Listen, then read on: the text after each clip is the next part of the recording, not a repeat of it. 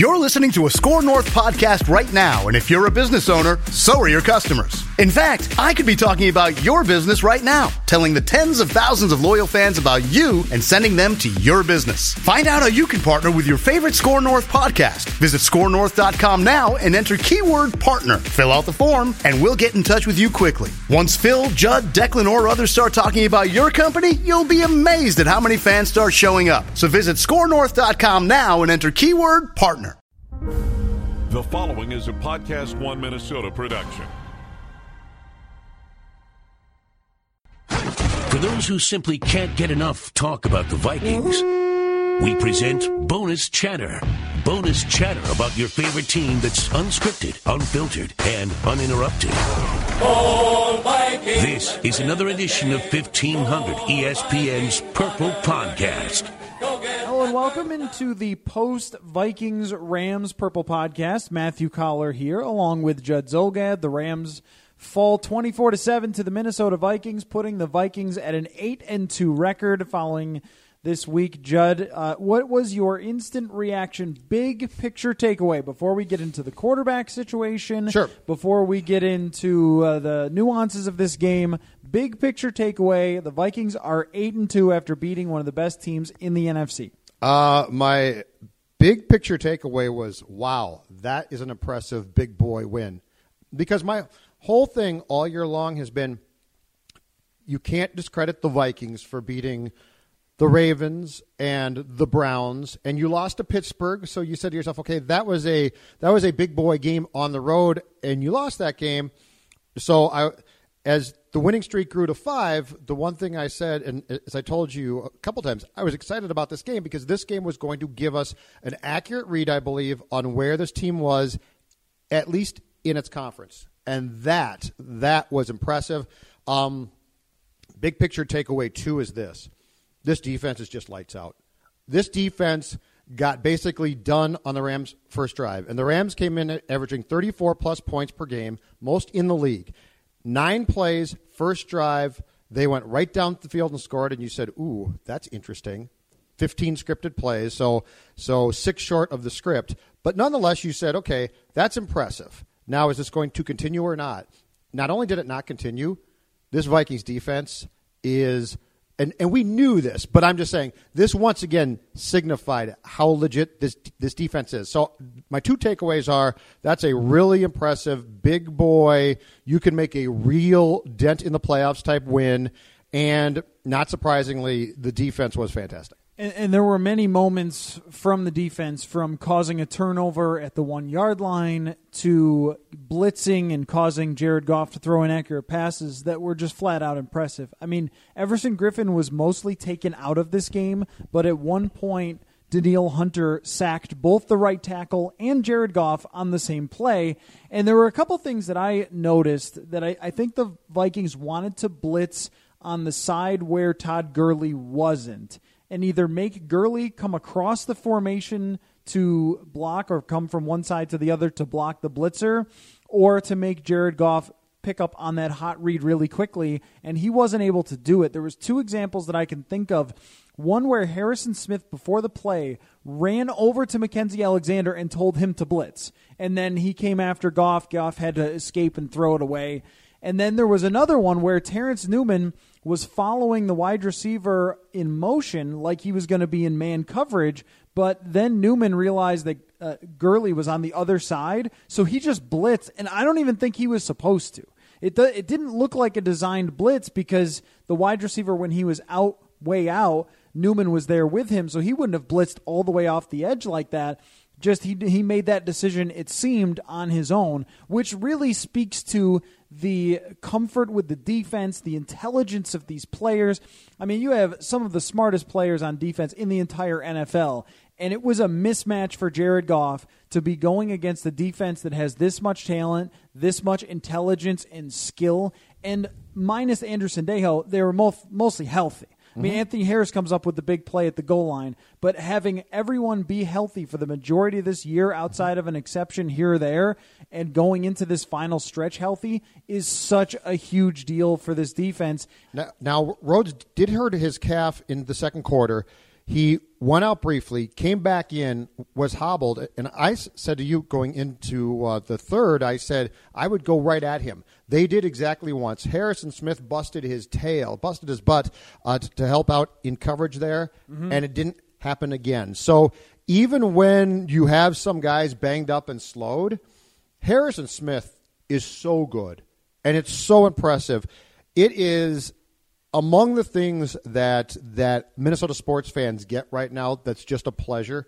Is the ability to watch this guy, especially in person, week after week after week, because this defense as a whole is really good. Its scheme is very, very good, but Harrison Smith is just a special player. There were multiple occasions where he came up to the line of scrimmage and Jared Goff made his reads and made his checks and changes at the line, mm-hmm. and then Harrison dropped back and Goff looked totally stunned. Mm-hmm. And then they took delay of games. And look, I mean, this place is extremely loud, so I don't want to take away from that impact that that probably affected him. But when he's up there trying to make all those changes, and then the the safeties are where it starts with quarterback reads. When you go up to the line of scrimmage, you first look: are they playing the two safeties or are they playing one? And you decide: is the middle of the field going to be open or is the middle of the field going to be closed? So if you go up there and you think, okay, the middle is closed, so we're going to go to the outsides, and then Harrison drops back to now have middle open and two deep safeties, that changes what you want to do as a quarterback. Now, the best quarterbacks might be able to adapt there, but you're talking about a second year player, and it just seemed to confuse him all day and frustrate him, and they end up taking those two big penalties. I would also say this, Judd, that this defense in this building, to give the crowd credit or whatever it might be, we've seen all sorts of quarterbacks come in here and just have nightmare days. Aaron Rodgers wasn't that good when we still believed in Eli Manning before things went off the edge last year. That was a good Giants team. He struggled last year. We saw Goff today. We saw Brees on opening week. It seems like this place is just a nightmare for opposing teams to play. I think that's true. Yeah, and and this defense is so good that, that if you, I think, Coller, if you give them an advantage at all, just even slight, it, it's huge. Uh, so what I would say though, back to your uh, question to open the podcast is big picture, and I said this going into today. What I felt was in the next four days, we are going to have a read on this team. And I would say step one is this is a Super Bowl contending team now, without a doubt in my mind. I went, went into today saying, okay, let's see, right? I mean, the Rams are good. The Rams can potentially score points. Uh, there aren't that many good teams on a week to week basis that you play. And that doesn't mean that, that your wins don't mean something. They do. But this today gave, gave me step one to say, this is a legitimate now NFC Super Bowl contender without a doubt. I agree 100%. Now, here's where I would uh, maybe go a different direction is I won't change my opinion on this team no matter what happens on Thursday because Thursday games are BS and there's no way teams can properly recover. I mean, think about the physicality, to use a real football word, of this game. Think about this offensive line that had to go against Aaron Donald all day, and there were times where he was taking Vikings offensive linemen and throwing them. And they didn't get a sack. They did not get a sack, amazingly, but Donald was a beast. Like, Yeah, make no, no, mistake, he player. was causing havoc in the middle of the line Right. all day. You're playing an extremely good defense. You're playing a, a dangerous offense. I mean, th- this is a type of game that takes a lot out of you, and to turn right around in such a short amount of time without much of an opportunity to game plan either. I, I think that if you go into that game in Detroit and you win thirty nothing, lose thirty nothing, I'm going to stay with how I feel about this team right now. But I do agree that you should look at them as one of the three best teams in the NFC. I think, and maybe four. I think at the very top is the Vikings, the Eagles, and the New Orleans Saints had a great win against Washington today too. Mm-hmm. They just like the Vikings had a close win against Washington, so I'll put them up there, and then Seattle too. Sacrilege, by the way. The Thursday take is a solid one, except for this. The Thanksgiving games are perfect. I love the Thanksgiving Day Oh, games. I like that So do exist. not rip the Thursday Thanksgiving Day games. I'm saying I don't judge this team Yes. if they if they lay a, an egg out there or they crush them. I'm not going to to change how I feel about it. I now, mean, if the one good thing though is game planning wise, you, don't have to do a lot because it's a division opponent. Yes. So you don't have to like go watch a ton of film. So if you are going to get a Thursday game, getting a division game is actually a good thing here. But my only point was if the Vikings had lost to the Rams and then went to Detroit and lost, we might think, oh man, we thought they were good, but this is a problem and that's a problem.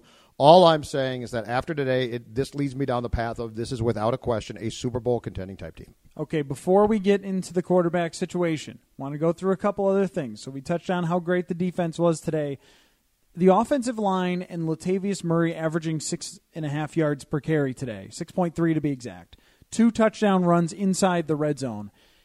I, I got a tweet asking me if we should not only consider this offensive line good, but maybe one of the best in the NFL, I'm going to go with yes. I think that the way they are playing, and especially being able to run the ball like they did today, 4.9 yards a carry, they ran the ball 35 times, and Jared Goff didn't touch the, the ball at all, it seemed. I mean, at times. There were long, long stretches. It ended up being something like 37 minutes of possession time for the Vikings. So that was a major reason why the Rams wore down and why the Rams also weren't able to score and why the Vikings defense was fresh was this offensive line dominating especially in the run and then once again giving up no sacks. It's the reason they're as good as they are. I think it is the number one reason that this offense is this good because of the offensive line. Six consecutive games without a sack. They had now now Keenum deserves credit because he does move around well, but nonetheless, six consecutive games. Think about last year. They have gone six consecutive games, and uh, uh, Tom West, the, the Vikings assistant PR guy or PR director, uh, gave out some stat where it's like five sacks and 290 attempts or something like that. It's ridiculously good. Um, I got news for you right now. If this continues, I got news for you. A guy that we criticized a lot, and probably deservedly so, is in line for NFL Executive of the Year, Rick Spielman everything he has done so far with this team uh, sitting at eight and two. So it's eight and two. It's not a complete season yet, but everything he has done personnel wise just about has worked. And they rebuilt that offensive line. They drafted a center. They signed a couple of tackles. They they went out last year and picked uh, Rashod Hill, who played right tackle today off the Jacksonville practice squad. Latavius Murray they brought in. If you look at the personnel moves, what Spielman did as GM uh, to give this team a real chance, he should be in line for at least consideration for executive of the year. And I didn't even get to the fact that he's the one who signed Case Keenum to a one year contract. And we'll, we'll, talk about it. But nonetheless, Case Keenum has started the overwhelming majority of games for a team that for a club that's won eight games this year. And uh, when you look at uh, Latavius Murray, at first it was seeming like that signing wasn't going to mean a whole lot. But over the last four games, he's had three very good performances 113 yards against Baltimore. Last week against Washington, he goes 17 for 68 yards and a touchdown. And then in this game, 95 yards, two touchdowns, including a 34 yard run. And all of a sudden, uh, this is not a guy who is going to replace Dalvin Cook. Uh, you need both running backs to really replace Dalvin Cook because he's that good. But this is a guy that's doing exactly what he was brought here to do to pound the ball in the end zone, which he does seem to have a talent for, and then also to just provide them with kind of a two headed monster there. And they've done that and had a running game to support Case Keenum. And the other thing, Judd, because I'm with you with Rick Spielman and Executive of the Year and how many changes needed to be made on the offensive side to go from an offense that was mostly inept last season and was demolished by poor offensive line play to be able to fix it like they have is pretty rare because I looked around at the league at some other teams that needed offensive line fixes and they're still bad. Not the Rams in particular because they got Andrew. No, but the Whitworth, Giant, but the Giants held firm. The Giants basically said we're going to stick with this line, and that line stunk. And I think uh, one of the starting points for why the Giants are such a colossal bust this year is based on the fact that they did not address that that line. And you know what? Uh, Seattle went out and made, made a trade finally for a left tackle, but Seattle was the same way. Mm-hmm. The, all these t- all these teams that were obstinate about no, we can find linemen, we'll do this, do that. I give the Vikings a lot of credit for saying this thing was a colossal mess, and we're not going to allow that to repeat itself. Good for them. Uh, the other thing, Adam Thielen, uh, week after week after week, they show on the broadcast from Minnesota State and undrafted, and look now he good. I mean that's all cute, uh, but I think now instead of talking about a guy, a little engine that could who made it, we're talking about where does he rank in the NFL among top wide receivers. And I don't see him in the category of Julio Jones and Antonio Brown, who I think are Hall of Fame wide receivers and rise far above the crowd.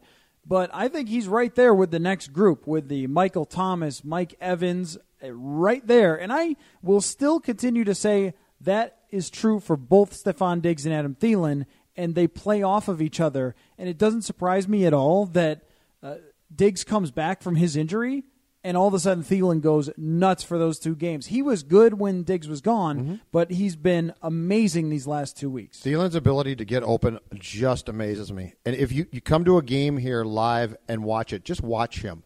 What he never stops. And it's almost like when, when you watch him when a play starts to break down, it's almost like he is is playing schoolyard football. He just continues to move and move and move. And the great thing is, for the most part, if the pass is thrown in his vicinity, he's going to catch it. But his unwillingness to give up on a route or give up on a play and continually go where he needs to go uh, to be an option is really fun to watch. And it seems like, oh yeah, duh, he gets paid lots of cash to, to do that. That should be simple. You see a lot of lot of guys who, when the play starts to go south, are like, well, I was open and now I'm not. Adam Thielen's willingness to make himself a target consistently is a huge, huge thing. And the, there's another thing too that he's got a route that is not stoppable. It seems the slant and go route. We saw it. You remember even in Houston? Uh, that might have been more of a traditional double move, if I remember, but where it just looks like he's going to run a shorter route over the middle, and then he turns on the gas and just flies and gets open. And we saw him last week against Washington do it, where all is the quarterback you have to do is just drop the ball in there because he's so wide open. He's shaking the guy. He has this ability to get his entire body turned into the slant route and then slam on the brakes and go the opposite direction well, the defensive back has gotten in position to jump a slant route. Yes. It's an amazing, amazing skill, and it just can't be stopped. And if you're a cornerback and you start playing off him on that slant, they're just going to run that instead, and then he can run after the catch. Yes, and and he is a classic guy too. Of I, I don't know what, what he ran in the, the uh, forty for the scouts, but he's a classic guy too. Of he's got football speed. Like you know, I don't know if, if he can run a straight line impressively or not. I also don't give a crap about that. But when he gets the ball and he takes off, he is fast, really fast. I think he was like a 4.45 40 coming out. So I, that, that probably caught their attention. Was one of the things with his Well, size and speed have, but- combination. But he gets the, the ball and he takes off. So he's really so his fast. his story again is what? No, he came from where? uh, Minnesota State Mankato. Okay. Can I ask you a question? uh, there's a there's only one Division One college in this town that plays football. They're called the Gophers, and they play now. They used to play in the Metrodome, Great culture. and they moved to TCF Bank Stadium, and their mascot, his name is Goldie. He's one of the best. So why wouldn't Adam Thielen have played for them? Uh, I don't think that they wanted him, or anyone else in Division One wanted him either. I mean, the big thing with Adam makes him a great story. Yeah, the big thing with Adam Thielen is just that uh, he's made progress. He's continued to make progress. And last year, I, I wrote it in the offseason. I said it to you. It's not a fluke. You watch the tape, it's not a fluke. You could see, and the all 22 tape is so great because you can watch from up top and you see routes that guys are running. And he was just open last year and open last year and making tough catches. So he's continued to get better. I mean, that's what happened to him at Mankato, right? He came Right. in as a kid that they that, you know that other schools were recruiting as a basketball player and they gave him a little scholarship and then he just got better and better and better and here he is now emerging as one of the best wide receivers in the NFL. Should So, we get to it? an- another amazing performance? Should we get uh, to you it mean now? Kai Forbath? Should we get to it? Should we talk about it? For, I mean Forbath missing two I talked to field him. goals. I, I want to. I, I joined the scrum. Very small scrum, but I joined it. Two misses. Two misses. Will there are certain things, Matthew Coller, that will be your undoing in January, and that is one of them. Cannot be missing two field goals, both makeable. Even when you win by the score the Vikings did today, you can't be missing two field okay, goals. Okay, I don't want to talk about the kicker. Let's talk Let's about get to it. Case Keenum's performance today. I will give you his stat line. He went 27 for 38, 280 yards, one touchdown, zero interceptions. Hmm. give me a grade on Case Keenum's play today A, B, C, D, or F if you're insane. Oh yeah, no, I would. no one's giving him an F. No. But A, B, C, or D, Um, where would you put Case Keenum's performance against the Rams? Uh, a few questionable passes. I'd give him a B though. I felt he got a B, and he didn't. He did not. Unlike the Baltimore game and the Cleveland game and the Washington game, there wasn't one half where I said, "Oh boy, that was not good." I mean, the first half of Baltimore and Cleveland, he was bad. The second half of Washington, he wasn't necessarily bad, but he threw those two picks that were just brutal. I, he didn't have that half today. Um, I'd give him a B. I, I think a B is fair. I think a B is fair too. I also think that a lot kind of went his way, and that might not always. And we said some of that last week, but you know the throw that goes uh, over Adam Thielen's head on the slant and go route. Thielen has to make an incredible catch. He makes an inaccurate throw to Michael Floyd, who has to make an incredible catch. But these are the players that you have, so they're able to do that. I mean, these guys are able to run 65 yards after the catch. If you think about his day, and I know you can't just subtract anything, but if you think about his day without a 65 yard touchdown, which is literally just a throw out to the flat, and then Thielen runs the rest of the way because he's great at football. Mm-hmm. You're talking about a very mediocre day from your quarterback, but he didn't throw the ball away and he didn't cost you. And then your defense took care of business and your running game took care of business and everything went right for you. So, yeah, B makes sense. He wasn't throwing into tight windows and gunning the ball all over the place, but I think all the things that have gone right for him throughout this entire year, the scheme was terrific outside of a wildcat play. Don't ever do that again, Pat Shurmur. He just won't, they won't. I'm telling you, Sprono gets it once once a month. It's the, it must be in Sprono's contract. we'll run the old wildcat. And, and today it was Latavius Murray instead of Jerick McKinnon. I don't. Yeah, I'm, I'm with you on that. There's uh, there's one guy that I always look at where I thought where I think about how good Pat Shurmur's scheme is, and that's Kyle Rudolph, who had five catches today, and I believe three of them are for first downs, or four of them are for first downs. They seem to always be able to find him in play action or in the flat, where they scheme to get him open for just enough yards to get the first down, and that's one of the great things that Pat Shurmur does. But they scored seven points in the first half. They didn't throw the ball away. And then Adam Thielen made sure you won the game. I thought it was a, a, a solid performance by Case Keenum. Yep. But there was also something that Mike Zimmer said after the game that I would wholeheartedly agree with. And in fact, you brought this up at the time it was thrown. It's the uh, if you go back to the first half, there was a play in which Keenum, to his credit, does a fantastic job of avoiding not one but two sacks, including one where he uh, essentially ducks under the Rams defender and makes him miss. And then Case decides to throw the ball. And Case throws the ball. The pass itself looked identical uh, to the pass he threw last week into triple coverage to Rudolph that got picked off. Only this time it was not into triple coverage. Now, Keenum was asked post game by our buddy Chip Scoggins, Did you see Thielen on that play? And he joked, What? Do you think I threw it to a guy I didn't see? Well, Zimmer was asked about that play, and I think the question was asked of, Oh my gosh, this was a miraculous Houdini play by Keenum. What do you think? And Zimmer's like, Yeah, it had a good end result. So I followed up with, What's going through your head when he throws passes like that? Because he is prone to throw those passes. I said, "I- Is it, oh boy, I hope it works? And Zimmer's response was, Well, I'm not thinking I hope it works. And he sort of cut himself off. So I came back with, Are you afraid it's going to get picked off? Because clearly that's the fear. And Zimmer ended that, that comment with, with Well, Case is, Case has a horseshoe right now, right now, and horseshoe, meaning he's being he's getting very lucky right now. All of this is a long way of saying if I see that bleeping pass again, I might go bench him immediately. Mike Zimmer hated that play, and I think it goes back to what we continue to talk about, which is if you throw that pass on January 14th, where does it end up? and, and the the mentality of Case Keenum sometimes is getting compared to someone like Brett Favre, which um, don't do that. For one, you just shouldn't really compare Brett Favre to anyone. real- but go quick? ahead, yeah. I'm totally with you here. Uh, Phil has brought up that comparison too, and I've seen it now more and more. Can we stop with that? I mean, he's. I understand a quarterback who takes risks. Your default is, oh, it looks like Brett did, but let's stop that because Brett Favre, when he threw the pick in 09 against the Saints, your wagon was hitched to him. All right, so you knew no matter how it ended for Brett Favre in 09, w- whether that be with a Super Bowl title or like it did with him basically breaking your heart, Matthew, that was his team. And it was his right, unfortunately, for that. For something went wrong, that was on Favre, but it was also Favre got you there. Case Keenum didn't get you here. So, like to draw these comparisons, I, I understand it's easy, but it's nowhere comparable.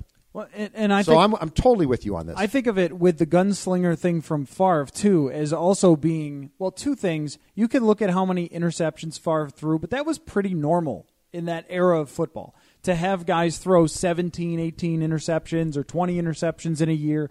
All those quarterbacks of that era had that happen because that's the, the, passing games were much different down the field a lot more was the design and of course yes he took a lot of risks and also was one of the greatest quarterbacks of all time by every statistical possible measure has one of the greatest arms of all time one of the greatest improvisers of all time where instead you make act sometimes people act like Favre just threw into quadruple coverage all the time and that just was not the case at all in fact he was mostly gunning into tight windows that you couldn't believe he could have a strong enough arm to get it there. So I looked at, that as totally different. He Favre's unbelievable arm was the reason he made some of those passes because he believed in that arm, not because he was just launching it up because that's the type of quarterback he is.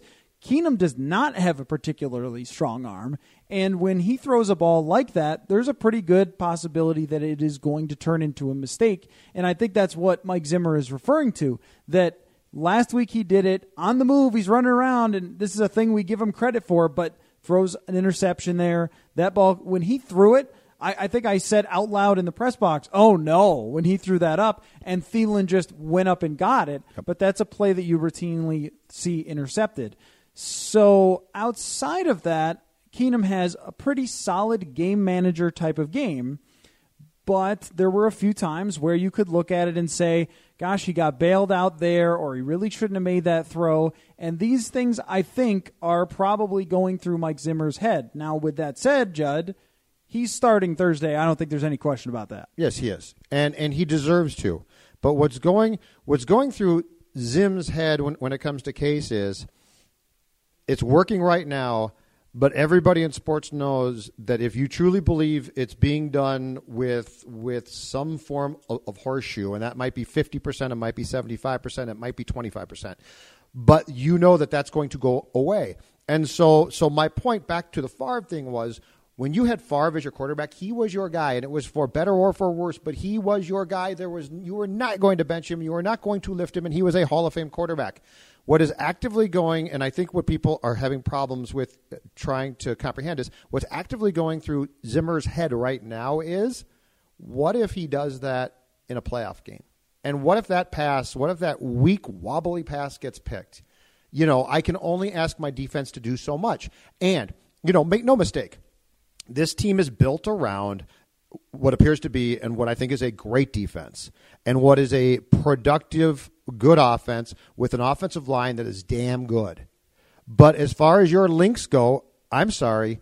If you if you're the Vikings, and this is quite clear, they don't look at the quarterback right now and say this is our strongest link. They just don't.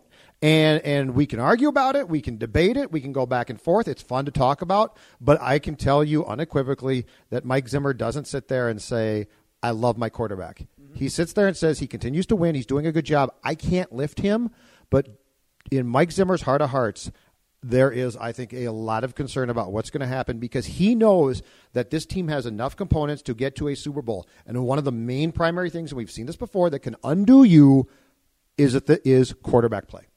Well, so now looking down the road, what do we think about a possible Teddy Bridgewater return?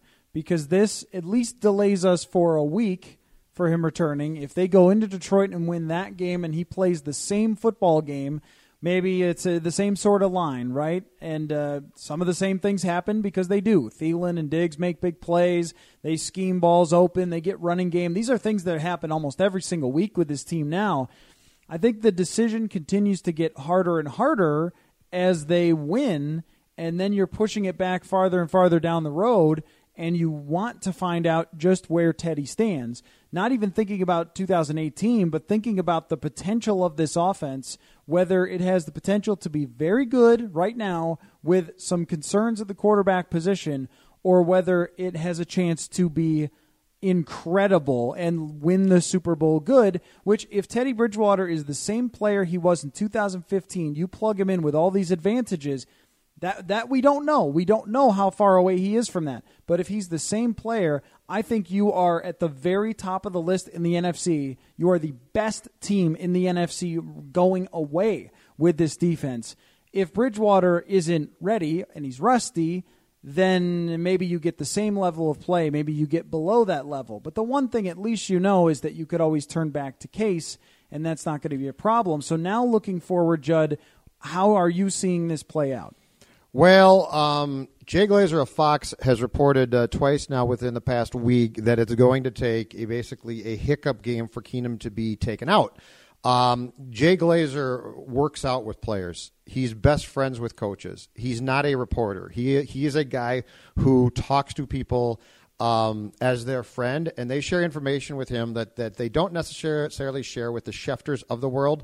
Therefore, I firmly believe he's absolutely correct. I think what we're looking at is a hiccup game for Keenum, not even a complete meltdown. I think if he has a bad half again now, he's out. Um, I also think, and here's an, here's something else that has occurred to me about this entire thing. I also really believe that Zimmer loves guys that he knows and can predict. When he calls Keenum an excitable guy, that means I can't predict what he's going to do. That means I don't trust him. He knows, in the case of Teddy, that even if Teddy comes in and he's rusty, Teddy is not going to throw balls up in the air and get them picked off. Teddy will be Teddy will start off conservative, which might sound really boring, but Zimmer will like that. Teddy might open it up a little bit as he gets better and more comfortable. But I think what we're talking about, I really do, Coller, from is from a starting point of who do I trust? And I think if you were to sit Mike down with a bottle of Chardonnay tonight and say, Mike, drink the Chardonnay and let's talk football. And you said, offensively, who do you trust right now? Bridgewater or Keenum, and I'm talking about trust. I'm not talking about going out and making great plays. I'm not talking about these, you know, 300 yard passing games. I'm talking about flat out your defense is kick ass. Offensively, who do you trust not to not to screw it up? I think he would say Bridgewater. I really do. And so I think the transition. I think we keep thinking of this sometimes as Teddy's going to step in, and Teddy could play great. And if Teddy plays great, and that's all that's all well and good, and that might be down the road, totally true. But Keenum throws one or two passes a game that I think makes Mike Zimmer want to puke. And I think he knows in his heart Bridgewater won't throw those passes. And that right now, two days we sit here with an eight and two team, to me is a big difference for him. Let's play agree or disagree. All right. Agree or disagree, the Vikings will win at least two out of the three games that they have going on the road here. They're going to play Detroit on the road, and then Atlanta on the road, and then Carolina on the road. Uh, I will agree because I picked. I actually said through this stretch of the Rams, the Lions, and the Falcons, three and one. So I will continue on that theme, and I will say that that, they, that I agree with what you just said. Agree or disagree? If they're trailing against the Lions on Thanksgiving, that's when we see Teddy Bridgewater. Uh, given the reporting that's being done by people that would probably know, I will agree. I've said the Falcons game, but yeah, if he's struggling at halftime on Thursday, that sets up a nice little transition. And don't forget too, it also provides the luxury then of of that next Sunday off. So preparing Bridgewater with some game action for the Falcons. Agree or disagree? The Rams kind of a fraud. Yeah, you know what? That schedule, much like the Vikings schedule, there were a lot of opponents on that Rams schedule that I questioned. So I will I will agree with that. Now, in this league, it doesn't mean that they won't have a playoff run in them, but for right now, I'm going to agree with that. Jared Goff did not impress really at all at any point in this game outside of the first drive, and I wouldn't say that he even impressed then. I'm wondering if Goff is really like in the category of Kirk Cousins, where you think that the scheme and the weapons are the main reason that this player is good, and maybe not so much that he's throwing laser beams all over the place. Because even when this team has had good performances against great quarterbacks, you see throws where you go, wow, Drew Brees, what a throw. Wow, Aaron Rodgers, what a throw. I never had that moment here. I mean, it might be just a Vikings defense shutting down young quarterbacks like they do, but I was just never really all that impressed. Do you agree with me on this one? I think of the quarterbacks that we've seen uh, play here uh, against the Vikings this year, the one that impressed me the most with was uh, Matthew Stafford. Brees was opening night, and the Saints didn't play well, and it, he wasn't bad, But Matthew Stafford's the one guy who, in a noisy environment where it can be really tough with, with this defense, came in here and he started defiant, which I love, and he started like bleep you all, and he just completes passes. And he might not be great, but he's but it's impressive. Goff seemed to me to be in that category, and we've seen quite a few guys like that who get rattled. He just got rattled, and it's like that first drive. That first drive was perfect too because they went nine plays and it was pretty long, and it shut the building up. And so you're like, oh boy, that's that's good. And then after that, it got loud, and Goff just seemed to be in that bin of guys who who are sort of panic stricken, and you're like, okay, that's not great. That's not a you, you don't you don't look like a ready for prime time quarterback when you look as hurried and panicked. And I get I get that the Vikings defense is really really good, but there was a certain level of moxie that was missing to his play today that did not impress me. Agree or disagree? The Vikings should be considered outside of the quarterback position the best team in the NFL. They have the best roster outside of the quarterback position because clearly Tom Brady would even the playing field no matter what. From top to bottom, position by position, they're the best. Oh boy. As we sit here right now, because as they always do, things have changed for a lot of teams um, in the past few weeks. I would need to think about that, but I could see being very close to agreeing with it. I mean, if you think about how good this defense is right now, um, if you think about this offensive line, which is the key, as, as we learned last year and now uh, again this year, to the success of any offense to operate, I'd be close to agreeing. I mean, it's. I'm trying to think off the top of my head who, who would who would surpass them right now as we sit here with the Vikings at eight and two. Philadelphia is really good, or they look really good, but I mean, this is a pretty complete team. Outside, as you just said, of the quarterback, and oh, by the way, the kicker too. Stop with the kicker. Why You're are you guys? Why with kickers? Why are you not obsessed with Because with Kai kickers? Forbath they, they win great. they win and lose games for you, though. He's been great though. He missed one field goal missed the whole two- time he was here before today. But he missed two today, and he's had a trouble on PAT. All I'm saying is that don't underestimate the ability of a kicker to kick you right in the you know whats when it matters most. I don't think that would ever happen to the Minnesota Vikings. Thanks, longtime Buffalo sorry, Bills guy. sorry. We should end this on a better note than that. Okay. Um, well, I mean, we're calling them Super Bowl contenders. Yeah. They looked fantastic. I mean, I am. I still feel foolish for uh, five games in last year, getting as excited as I did for how badly they collapsed. But man, this seems like way more of a complete team. The quarterback, I'm not even concerned about the position. I think it's intriguing. But when you look at this defense right now, and when you look at what this team has done offensively to morph itself into a good offense, it's an impressive team. There, there is no, there is no being down on what this team has done personnel wise to uh, to get themselves to eight and two. And I, and I would say on that note, the conversation about Case and Teddy is always really looking forward to the playoffs and looking forward to the full potential of this offense, rather than to say that Case Keenum hasn't done a good job. That's not what I would say. And let me give you one quick thing.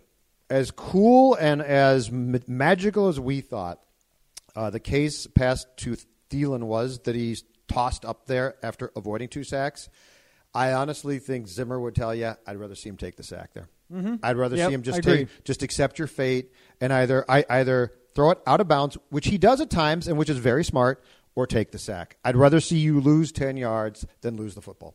Yeah, and I don't think you're ever going to get Case to stop doing that once the real bullets And- are flying. No matter what- how many times you tell him, Yes. he's going to be himself when he goes out there. But himself, that that's the point I want to make is that um, you know every time we talk about this, I get the same emails, I get the same tweets of "What's your problem with Case? Why do you hate Case?" I think Case Keenum has done an amazing job for the position that he was put in, and a win like today is really not something you ever would have expected when they had to turn to the backup quarterback to come in and not only beat the Rams but beat them handily, a team that was tops in the NFL in scoring and then one of the best in scoring against. It's just I think you need to find out where Teddy is and it's a very delicate situation of how to do that. And I don't think that there's a single person we can judge it from uh, Mike Zimmer's reaction or we can judge it from whoever you talk to. I don't think that there's anyone that thinks that Keenum is the more skilled quarterback. It's just how long do you stick with him, especially considering Teddy's injury and what he's coming back from. Right. And to my point, what I'm trying to say here is that that the realization has to be that if if Zimmer has a choice, does he want a quarterback who has played pretty well and is going to drive 70 in the fast lane or or does he want the quarterback who's going to get on the freeway, get in the right lane and go 55? He's going to take the latter. At this point, he's going to take the guy who goes 55 eh, because that guy is going to give him what he expects. I think there's a foreboding, and it's probably rightfully so, from the, the, head coach of the Vikings right now that I don't know exactly what this guy is going to do, and that keeps him up nights. And I'm not kidding. All right, let me ask you because uh, Courtney and I will probably podcast again before the Lions game, but uh, you and I probably won't catch up, barring some big breaking news. Do you think they win at Detroit? I actually do now. Yes. Yes, I think they go into Detroit now. Now Xavier Rhodes injured his calf in the second half or the second quarter. He came back and played. He was certainly um, uh, slowed the rest of the game. I'm curious to see if he plays. But yes, I think with the way this team is playing right now, I'm not a huge Detroit guy.